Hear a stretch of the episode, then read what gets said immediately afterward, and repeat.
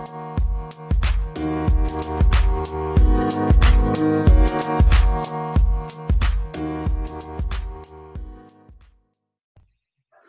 there, and welcome to episode 68 of the Value Through Vulnerability podcast. My name's Gary Turner, and I'm your host of this podcast. During this episode, we've got the superb Minda Harts. So, Minda is the author of a new book that comes out in eight days' time on the date that this podcast is released called The Memo. She's also a podcast host herself um, of Secure the Seat.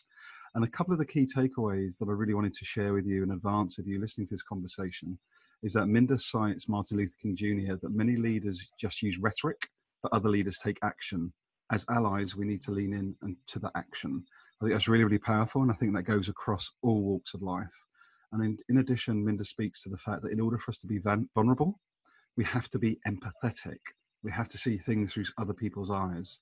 So this gives you a measure of the type of conversation we're going to have today. So please do join us. I hope you enjoy it.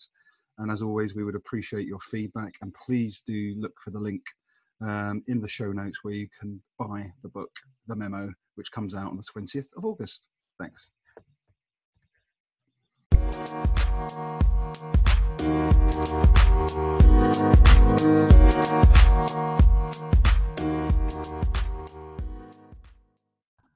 Welcome to Value Through Vulnerability. This is a podcast dedicated to putting the human back into humanity and I'm really grateful to welcome Minda Harts onto the podcast this evening, UK afternoon, I think, in the US. Minda, is it afternoon or evening? It's um 5:30ish here p.m. so in between. So so thank you for joining us today if you're listening. So Minda is author of what appears to be a fantastic book called The Memo, which comes out very very soon, which is around what women of color need to know to secure a seat at the table. She also hosts a podcast and is also founder CEO of the Memo and also an adjunct professor at NYU. So thank you so much for joining me, Minda. Thank you for having me, Gary. Well, as we get going, I'd really appreciate if you wouldn't mind just taking a few moments just to give my listeners who are kind enough to join us today a little bit more background. So, who is Minda? What, what is your background? And what is your passion and purpose for the book? What are you hoping to achieve with that? Yeah, that's a great question. And I just love um, the title, the name of your podcast, because it, at least in the United States, if you're following, right now we need all the humanity uh, uh possible. So it's important that we talk about these things. Um, but for me, I spent 15 years in corporate and nonprofit roles, and I was often the only uh, woman of color in, in the office that was in a professional role. And after a while, it just becomes isolating, and a lot of the conversations or the way you might feel uh, you don't have anyone to talk to about them and so maybe in 2015 i decided that i wanted to create a platform which is my uh, company the memo that addresses the issues that women of color face in the workplace uh, because oftentimes due to systemic issues, we face some different challenges than other women. And so I wanted to be able to address those. And so that's what I started doing in 2015. And then from there, I uh, had the opportunity to write the book and produce the podcast and, and teach at NYU. And it's just, I'm just so happy that a lot of women of color will feel seen in career books because typically um, our experiences are not written in that way. And those who will consider themselves allies they'll learn what it's like for us to show up as the only one. And I think that that'll be a really great way for us to have real conversations with one another. Yeah, it's really powerful I think again for me as you know, I, found, I always sound a little bit embarrassed by it, but it's fine. I, I'm dealing with it now. But like the whole point of being a man with white skin, like I didn't realize what the lack of boundaries or barriers that I experience that I don't experience compared to people of color and I think I'm I'm just still experience like I'm still growing, I'm still learning, I'm still wondering what that means. So do you mind speaking a little bit about when you talk about an ally, Minda, uh, Minda what does that mean to you? What does an ally look like to sort of make the the world of work more inclusive for for everybody, particularly uh, women of color? Yeah, you know, I'm so happy that we're using language like that because I think that for a long time there wasn't a word for it, and so I think it's important that we have that language to say, okay, I want to support you in whatever however way I can, right? And so I think that it's important and I can be an ally and you can be an ally because there's mm-hmm. always people who need that support. But I think it goes to another step that we need to take. Um, Martin Luther King Jr. he said that leaders many leaders just use rhetoric uh, but lead, other leaders take action. And I think as allies, we have to lean into the action part and not just, just rely on like, the rhetoric, the badge of honor that we've given ourselves for being there for other people, but but actually taking that that next step and having those tough conversations because I think we have to understand what it's like. I need to understand what it's like for you to walk in your shoes, Gary, and you have to understand what it's like for me to walk in mine. And then we can figure out how to help one another, but we can't just assume, right? So, yeah, that, that's really interesting. But what I'm sensing is really that thing about empathy. Yeah, so mm-hmm. it's actually do we give ourselves permission to stop and get off this rat race of reactivity and fast, fast, fast all the time to actually see each other almost in, to some extent?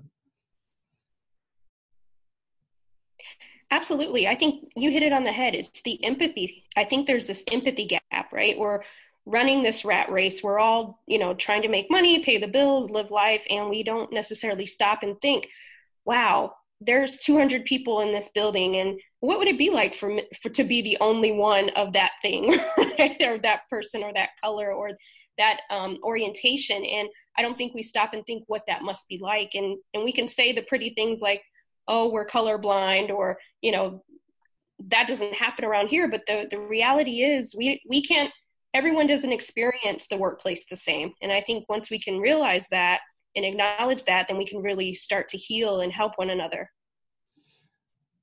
It's really, it's really interesting. So we're off already there, Minda. This is exciting for me because, no, but really, because I think, you know, I talk about inclusion from my lens. You've got your lens. I notice actually we share a common contact in Nilofer Merchant as well. He talks a lot about sort of onlyness and, and that great work as well. And what I'm sensing is there's a real there seems to be quite a movement now of people actually trying to see the individual and not just group a another person, mm-hmm. a person of color or someone that's transgender or someone that's white into a bucket of people. Is that something that's come up in your research and your work for your new book out of interest? Yes, absolutely. And I think that's the key too. So my book title is What Women of Color Need to Know to Secure a Seat at the Table, but even in that, I can't speak for every woman of color. I can't speak for every black woman, right? All of our experiences are very different, but there are, some common themes that I've early reviews that I've received from women who've read the book who are not of color. And they're like, you know what? At the core of it, we still want the same things out of the workplace. We still want the the same we still have the same aspirations to move forward and i think once we can see each other as individuals right and in my book i talk about shifting this jargon of allyship to success partners what would it look like if you and i partner together on this road to success what you know that activation period yes we can identify that here's how we're going to work together number two what is our intent and number three what is that activation that will really put us toward that path of true partnership. That's lovely. I'm going to come back to the book, if I may, with you, Minda, shortly. But I'm really interested in just to dive back a little bit into your sort of education, actually, because I noticed from your background that you actually did medicine, or you did pre-medicine initially. Then you went into, you know, a whole range of other, which seems to be like public sectors. Clearly, a very giving, like say, not-for-profit type angle to you. What happened with the medicine? Was that something that was like a big passion of yours from early? Is that, does that still inform? it was early on, uh, but it, you know, I think you just you start to find what you're really good at and what you sort of you tend to lean into. And I found that helping people and the philanthropic side of the work that I do was much more my passion. Right. The other side, I think I was originally driven by the monetary value that you can have. but then after you you know you have a little taste of it you realize you know what there's there's more to life and how can i continue to legacy build for not just for myself but for others uh, it's, it's so powerful and, and, again it's something that comes up for me I, I notice as well from your background minda that you also do volunteering as well and i'm really interested again i think it's going to be some link to your work in the book and we'll go there again shortly but you do some volunteering with general assembly and i really like um, as part of your background you speak about helping is it young people develop in demand skills is that correct Yes, I think it's so important that, uh, you know, a lot of what we do for those who have quote unquote made it or, you know, we, we have, we're pretty well off in our careers. We often don't share the secret sauce to what it was that got us there. And I think it's so important that we pay it forward um, and not just in monetary, but in knowledge, right? And expertise. And I think that there's a lot of those individuals that are coming behind us that could use the institutional knowledge that folks like you and I have um, that could really help them have a sustainable career. And I think that some of those soft skills they may not know about, right? And so I think that it's so important for us to have these conversations, these intergenerational conversations. Again, not that silo, right? We can be allies to the next generation and j- just the same. And what are some of those? What are you seeing from that volunteering work? What are some of the most common or most important for you in demand skills when you're working in that space, and how do they translate into the the sort of real world of work as well? You know, one of the things that I see. So I do volunteer work with.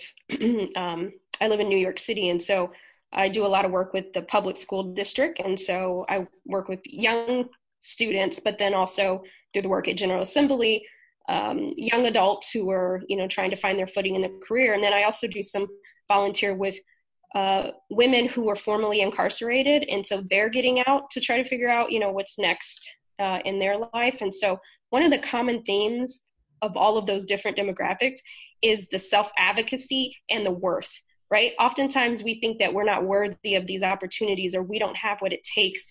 Uh, and I think we just have to, that confidence factor, that is something that uh, we have to just encourage one another. And I think we all find ourselves with that imposter syndrome at times. And I think that is a common theme. And if you don't believe in yourself, it's going to prohibit you from having the career that you, you've dreamed about having right so it's having that com- that conversation saying that hey bet on yourself this is important you deserve it Oh God, I'm actually spine tingling as you speak about that because you know myself, you know, I had so I've got bullied psychologically, physically, age 12, 13 myself, and it took me probably 30 years, Minda, literally two years ago, before I started going. Actually, I'm going to talk about this.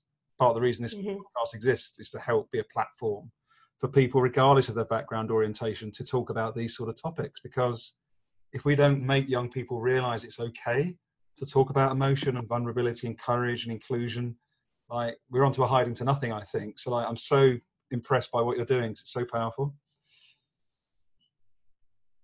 thank you. And i think it's important i think that vulnerability is so important. Um, many of you may be familiar with brene brown's work but you know she does a lot with vulnerability. And i was so thankful when i came across her ted talk so many years ago because that we are taught that we shouldn't talk about our feelings. We shouldn't lean into that part of ourselves. But i think the holistic part of us is in order for us to be vulnerable we have to be empathetic right? And so there's some things some work that we have to do within ourselves so that we can be better allies to one another.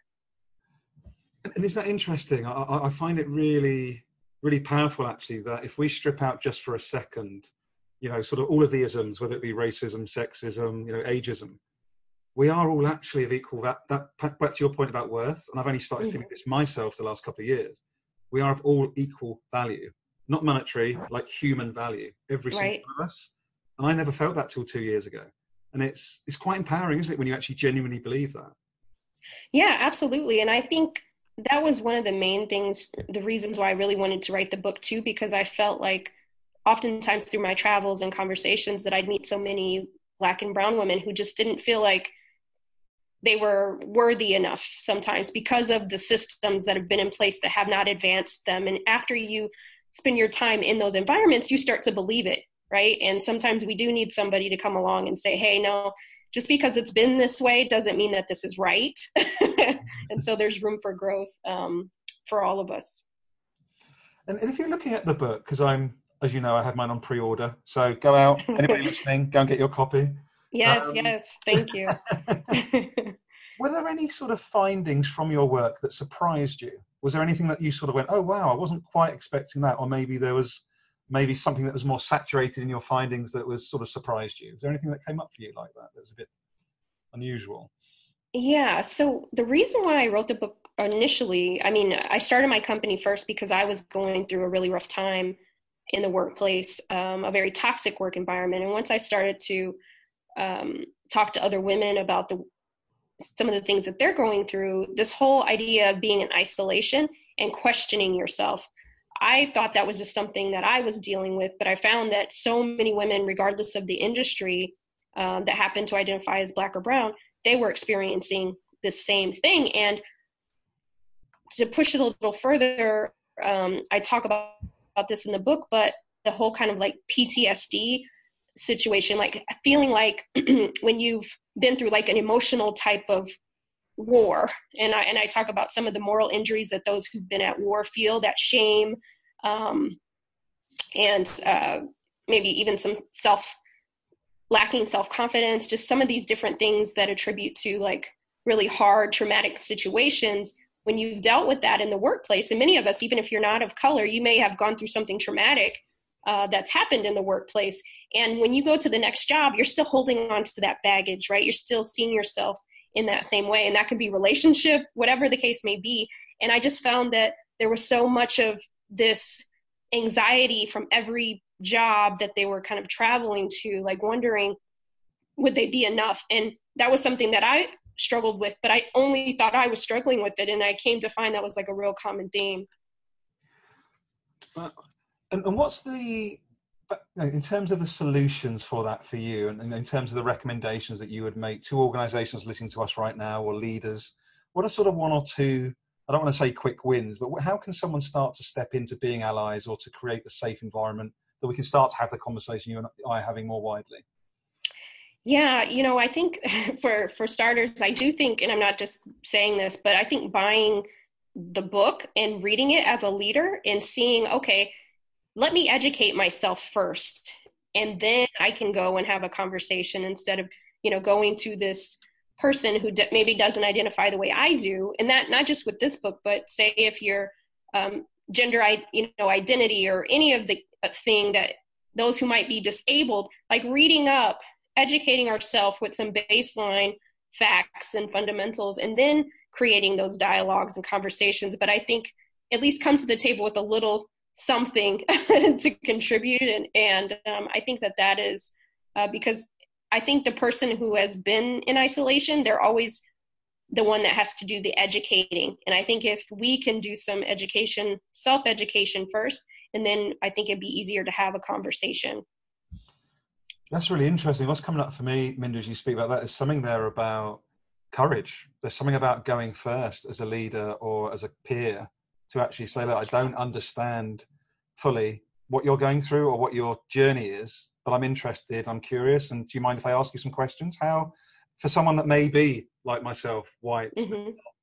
used to doing that, what's some sort of steps or questions, or is it literally just saying, look, can I please understand? Is it as simple as that, Minda, to, as a starting point?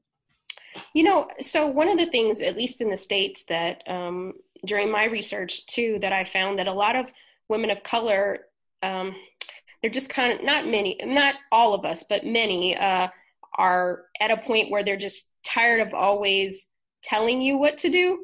right? And, um, and so it's an individual thing. But I think for me, what I tell those, um, you know, white men that I do a lot of consulting with, I say, you know, it's like anything else it's relationship building start to build relationships with people and then you start to have some of those heavier conversation but you can't just start you know see me in the elevator and be like i need to know this this and this what's your experience you know get to know me. Let's go to coffee. Let's converse. We might both find out that we really love watching bbc or something you know what i mean on tuesday nights. Let's start with some common things that we might like and then build from there. Someone doesn't always want to feel as though, and this is with anything, uh, that you're only talking to them because you just want something, right? But I think that the more we have these conversations, we both can learn like where did where do these ideologies stem from? That is so so powerful. I, I, it's so so powerful. The reason I'm pausing, Minda, is it's just such an incredibly powerful statement because again, if we just drop the thinking, and I'm challenging myself here as well, if we just stop seeing a barrier, which is the color of our skin or someone that looks different to us, and just going at a human human level, mm-hmm. it's just a lot more straightforward, isn't it? it is because at the, I mean, we all are humans, right? And just like you like to for someone to get to know you, I want someone to get to know me, right? and and I don't want it to just be about. I think the fatigue uh, that people of color feel when they're educating non-people of color is that the only time we're being asked about something is you know race related and i think establishing that those relationships those real relationships with people uh, then you're going to have those conversations then you feel comfortable then you won't feel awkward asking about you know, is this appropriate or not? Um, and again, it, regardless of this something that I'm doing right now in all transparency is I'm not as familiar and well versed about um, those who identify as transgender. So I am reading about those things. I am, you know, watching different documentaries. I'm trying to educate myself before I start before I beat someone and I'm like, you know, tell me all these things and this and this and this. you know, at least be able to have some kind of education behind it. And then just like any other human being, you get to know people. And I think back to your point of this overthinking, right? Like when I go to Minda, what am I going to say to her? You talk to me just like I would, just like I would talk to you. right? so. Do you know something though? I think that word is a really, really important one for anyone that's listening to us to hear. Overthinking. Like, it is definitely one of the biggest. Like, I remember, so I overthought myself into a burnout three years ago. I used to think it was the outside world, someone else caused it. But what I realized is all my own thinking inside. And I think if anyone's listening to us now, I really hope they take that point away that so much of what's going on around the self worth piece for me anyway, and I'm interested in your your view here, Minda. A lot of it's thought created. You know, it's not mm. actually someone that said something necessarily. It's what we tell ourselves about ourselves. And that's why the worth piece sometimes is a challenge.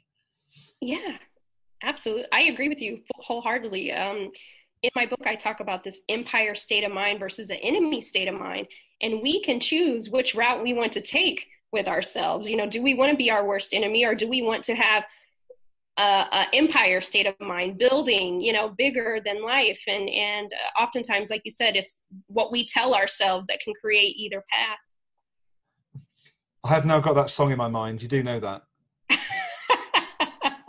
That's the point. You keep that there. You you continue to think think of yourself in the biggest way possible.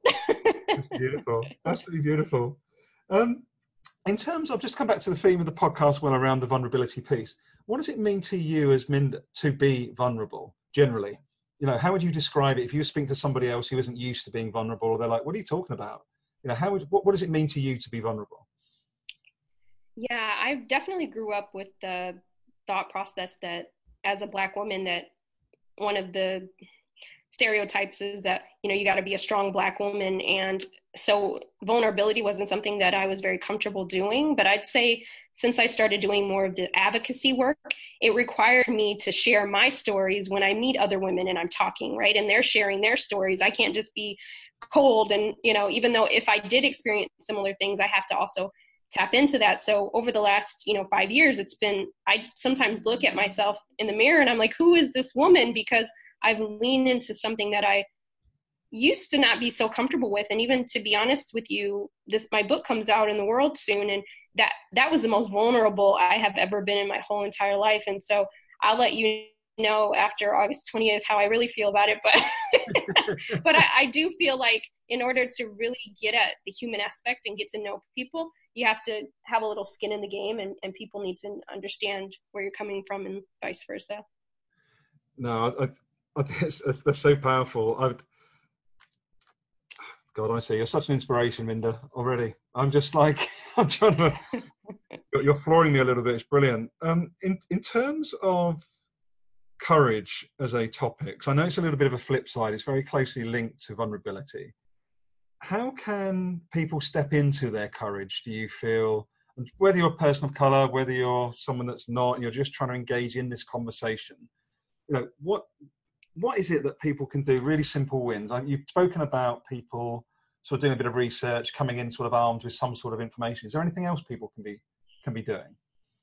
Um, you know, I think courage is um, a beautiful thing, and I think when we learn to lean into our courage and stop being cautious, then uh, we can really see a, a, change in the world. And I think I see each of us, Gary, as leaders. Uh, we're leaders in some way, shape, or form, and I feel like we do ourselves a disservice when we don't lean into courage, right? And that's to have those courageous conversations. That's to live our authentic, authentic lives, uh, whatever that might mean to you. But the one thing that I think helps me be courageous in whatever decisions I make is knowing that there, as a leader, knowing that there's a generation that's counting on me, counting on you that's coming behind us to lean into our courage. And we have to make decisions so that we leave the world better for them. And so when I think about all the people that came before us, that um, it, the Webster's dictionary says cautious is danger, right? Um, you, you don't want to get get into a danger mode. And I think if we think about all the people who were cautious, we probably don't know their names, but you think, but we know the people who were courageous, right? But they had, they were in the same danger mode of having those two crossroads, being courageous or being cautious. And I think when we think about ourselves, what do we want to leave behind? It's that legacy building, and I think we owe it to ourselves and and future and future generations. Exactly what you're doing by having a podcast like you like you do is leaning into that courage and and sometimes we may not feel good about it, but we know that it's helping uh, not just ourselves, but it's helping countless other people. If that makes sense. No, I, I, I genuinely feel that's really, really powerful. And, and again, you know, I've woken up. I'm very guilty of this myself. In literally the last three years, I up till three years ago, Minda, I was the guy that was striving nice house, nice car, nice life, everything the outside world tells you success looks like, and then you get to a point of going, oh, I've got it, and now I feel soulless, literally soulless. So like that materialism versus legacy, I think is really quite um, something for us all to be considering seriously. Yeah, absolutely why did you, out of interest, start your podcast? Because you've done quite a lot. It's really, it really made me smile. I, was, I, had really enjoyed listening to some of yours the last couple of weeks. I was like, we more or less started like within a month of each other. It's really bizarre. That's funny. Thank you. oh, you know, it's back to the, the legacy building. I just, I want to be able to leave behind a body of work that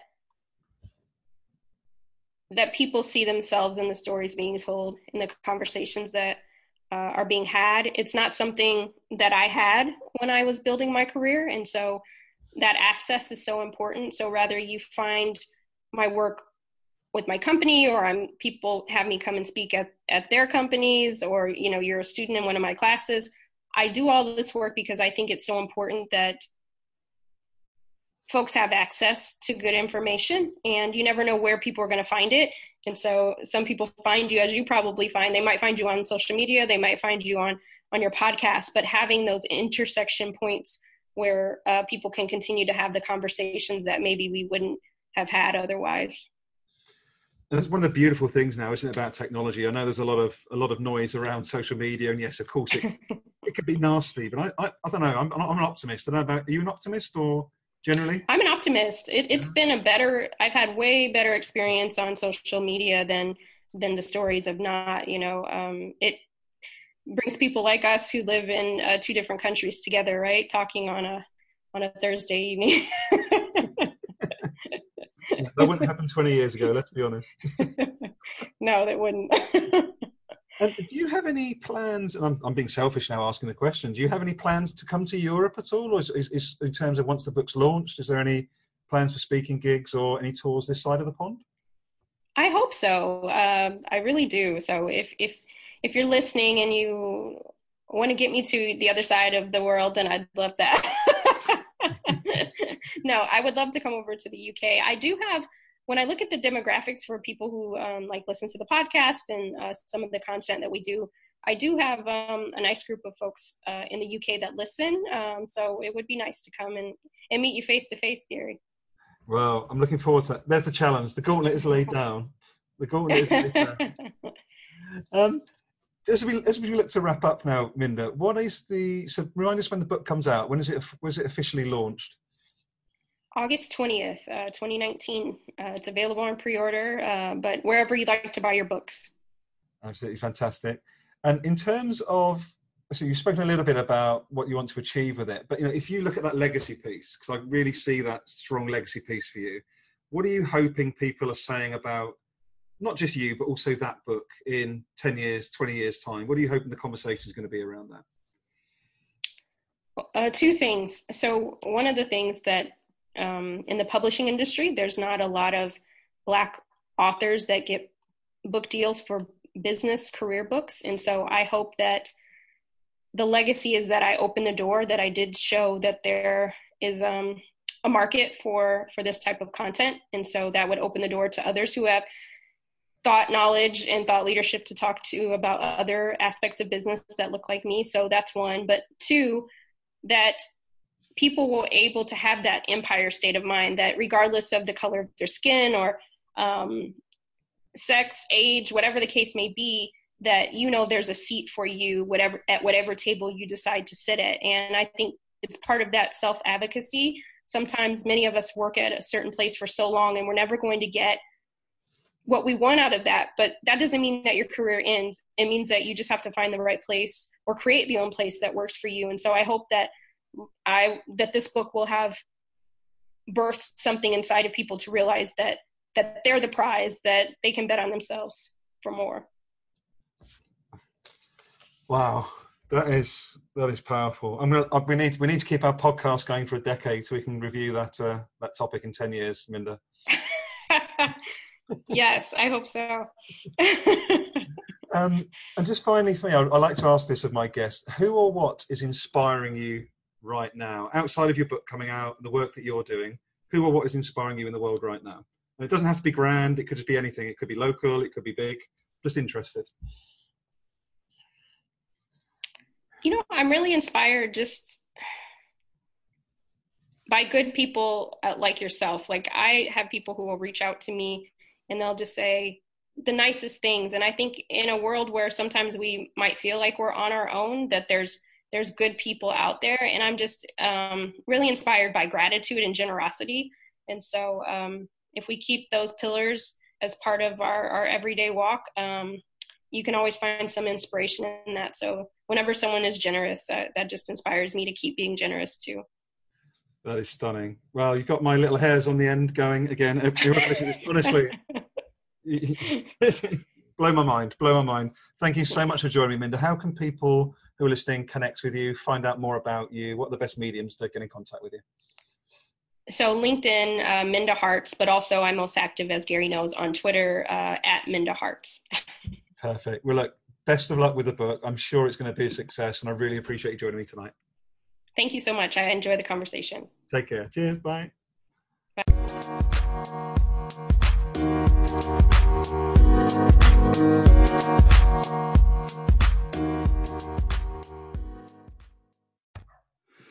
Hi there, just podcast goes Gary Turner here, wrapping up this fantastic conversation with Minda Harts. Just wanted to share a few of my other key takeaways. So, one of those would have been Minda cited that everyone doesn't experience the workplace the same. Once we realize and acknowledge that, we can start to heal and help one another. I think this is a really powerful statement which speaks to the lack of individualization of work more generally, which is even further amplified for people of color. Uh, she, she, also spoke about that women of color can take so much anxiety from job to job, um, traveling around wondering if they would ever be good enough. I think we all need to be mindful um, as leaders, but also as colleagues within work organizations is there are those socialized barriers. They do exist, um, and we need together um, to work with one another to try and break them down. Um, I liked Minda talking about that when we learn to lean into our courage and stop being cautious, then we can really see a change in the world. We do ourselves a disservice when we don't lean into our courage. What's one thing you could be doing next week that maybe you're not you're not having a conversation you need to have? Maybe it's a dream that you've got that you're not taking a step towards. What's the things that what's one thing you could take a baby step towards? following this podcast to help you step into your courage. I also enjoyed Minda talking about the empire state of mind versus enemy state of mind. We can choose which route we want to talk with ourselves. It is a choice. It's, it's quite hard at times. You know, I myself definitely was stuck in the victim mindset for a long, a long period of time. But ultimately, it is all on it is all on us. If you're listening to this now, it is all on you. It's all on me. It's all on all of us as to how we manage our own mindset and we can either be a victim or we can have an empire state of mind, as Minda speaks to, which is where we just look for the positive and we just keep moving forward. And finally, she speaks about um, shifting jargon from allyship to success partners. Now, I'm still learning about what allyship actually means. I've been grateful to Minda to educate me on that today. Um, but I love this point around how, how will we work together? What is our intent? What is the activation that will put us on, on the, towards the path of true partnership? So I think the other thing that I've learned from speaking to Minda today is actually to do the research. So I've been curious in the past. I've intentionally tried and meet people that don't look like me, but I haven't always done the research. Tried to understand from a bit of background reading what some of these challenges are of our time around uh, the range of isms that exist.